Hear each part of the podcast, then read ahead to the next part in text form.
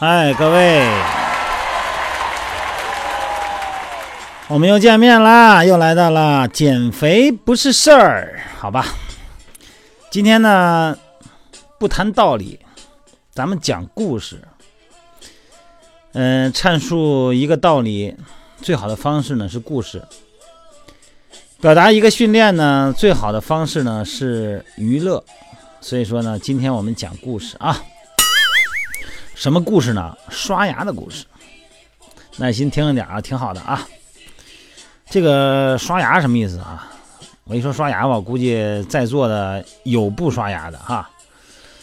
好，咱们先说这刷牙怎么回事啊？这个刷牙咱们可以叫运动，什么意思啊？就是刷牙运动。这个刷牙运动啊，可以追溯到十九世纪初啊，一款牙膏的诞生和爆红哈。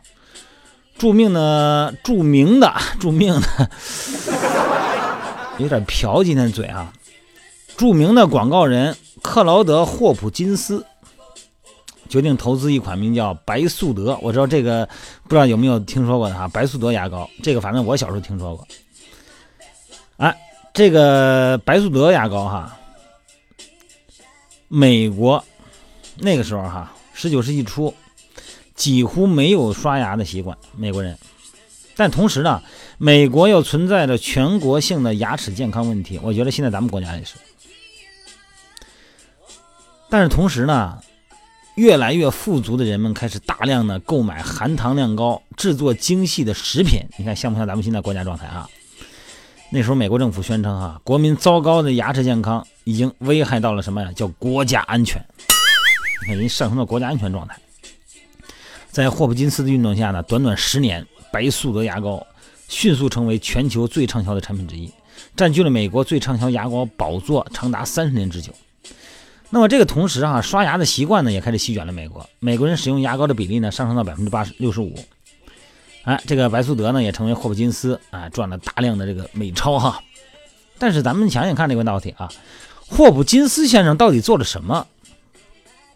它呢，实际上是激发了一种消费欲望，这种欲望呢，让暗示与奖励机制产生了效果，驱动了习惯的回路。你看，我说这个开始进入正题了啊，咱们琢磨看看跟运动还这个养成习惯有什么间接关系啊？他构思的新习惯呢是这么一个回路啊，这个回路是一个电学的一个理念，回路嘛，就是完成一个，呃，你要是没有断开叫断路啊，中间连贯叫回路。首先是暗示，暗示什么呀？牙膏上的污垢。就是牙菌斑，这是再恰当不过的诱因了哈。哎，霍普金斯的广告呢，不断的暗示人们，这个垢膜哈，就这个脏膜普遍存在，不能被忽视。啊，比如呢，它其中啊这么写的，他说只要用舌头舔舔你的牙齿，你就会感觉到一阵的垢膜，就是那个污垢的膜，它会令你的牙齿看起来颜色呢不佳，并且呢引起蛀牙。其实啊。呃，其实这个污垢我一直存在，也没有从来没有给人造成多大的困扰。其实刷不刷牙哈，牙上的污垢都存在。任何牙膏对清除污垢并没有什么特别和绝对的帮助，可这并不妨碍霍普金斯的广告效果呀。这是第一个效果啊。第二个效果，惯常行为，每天用白素德快速刷牙。还有一个奖制。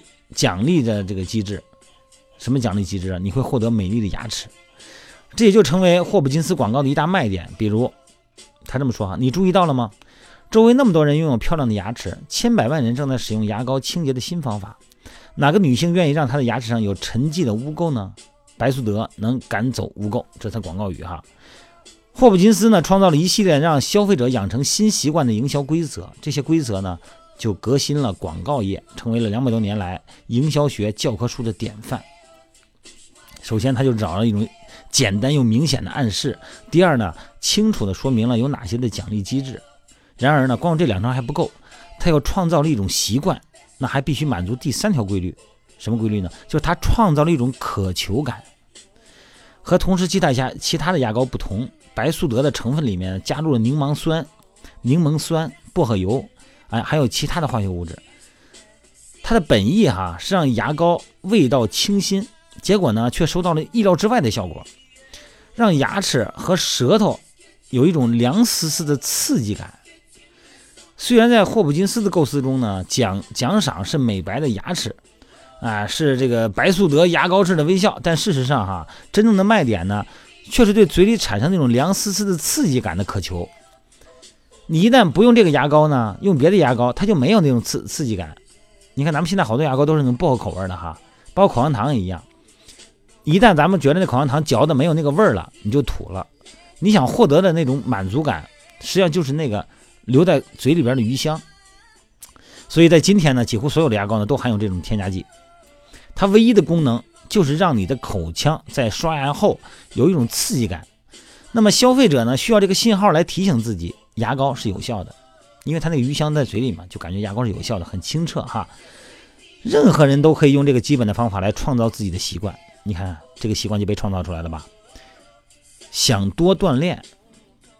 回到主题了啊，想多运动，选择一个暗示，比如呢，一觉醒来就去换跑步鞋，哎，第二找一个奖赏，比方说呢，每次健身之后呢，喝一杯酸奶，哎，想象酸奶的味道，会让你感到体内的内啡肽，那么这种渴求呢，就会让你每天更想去健身，也就是说，把健身这种比较啊空幻的长期的获得利益的行为呢，变成了一个简单的一个一杯酸奶的奖励。也就是说啊，习惯的真正的回路是什么？哈，首先是暗示，第二是惯常行为，第三是获得奖赏。同时呢，培养一种渴望驱动的一种回路。所以说呢，再复杂的行为哈，不管是健身的，还有等等，还有刷牙这些习惯的行为哈，都能变成习惯。你还记得当时学开车的时候那个倒车？你学开车的时候那种专注的神情吗？倒车啊，侧方，开车门。调座位、插钥匙、调调这个后视镜，然后安全带是吧？呃，松手刹、挂挡、算车距、点油门、松离合等等。当你熟练以后哈，每次开车出门上街，几乎想都不用想。像开车这一开始，你建立这个习惯机制也是挺复杂的，但是时间长了以后呢，这个动作就自然而然的发生了。这就是了不起的习惯的力量。最有意思的观点是什么呢？哈，老习惯不可能凭空消失。它只是被新习惯替代而已，记得这是一条定律。也就是说，咱们生活中的很多的坏习惯，哈，它并不见得能消失。咱们只有建立新的习惯，来把老的习惯替代而已。真的是这样啊！用同样的暗示呢，提供同样的奖赏，然后呢，插入新的惯常行为，这样呢，就可以用新习惯呢代替旧习惯。你看，减肥呀，治疗一些强迫症啊，戒烟戒酒啊，都可以按这个办法做哈。嗯，人每天有百分之四十的活动呢，是咱们习惯的产物，但并不是真正是你的生理需求所致哈。所以说，因此呢，说到底，一个人的本质是什么？就是他一系列的日常习惯的总和，好吧？今天咱们说的不多，但是我想强调的是。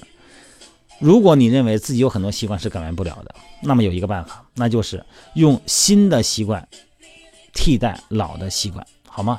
今天就到这儿。我想让大家呢，把你的感受，把你的坏习惯，能够坦荡的展现在我们所有人面前，敢于直面自己的错误习惯，它本身就是一种进步嘛。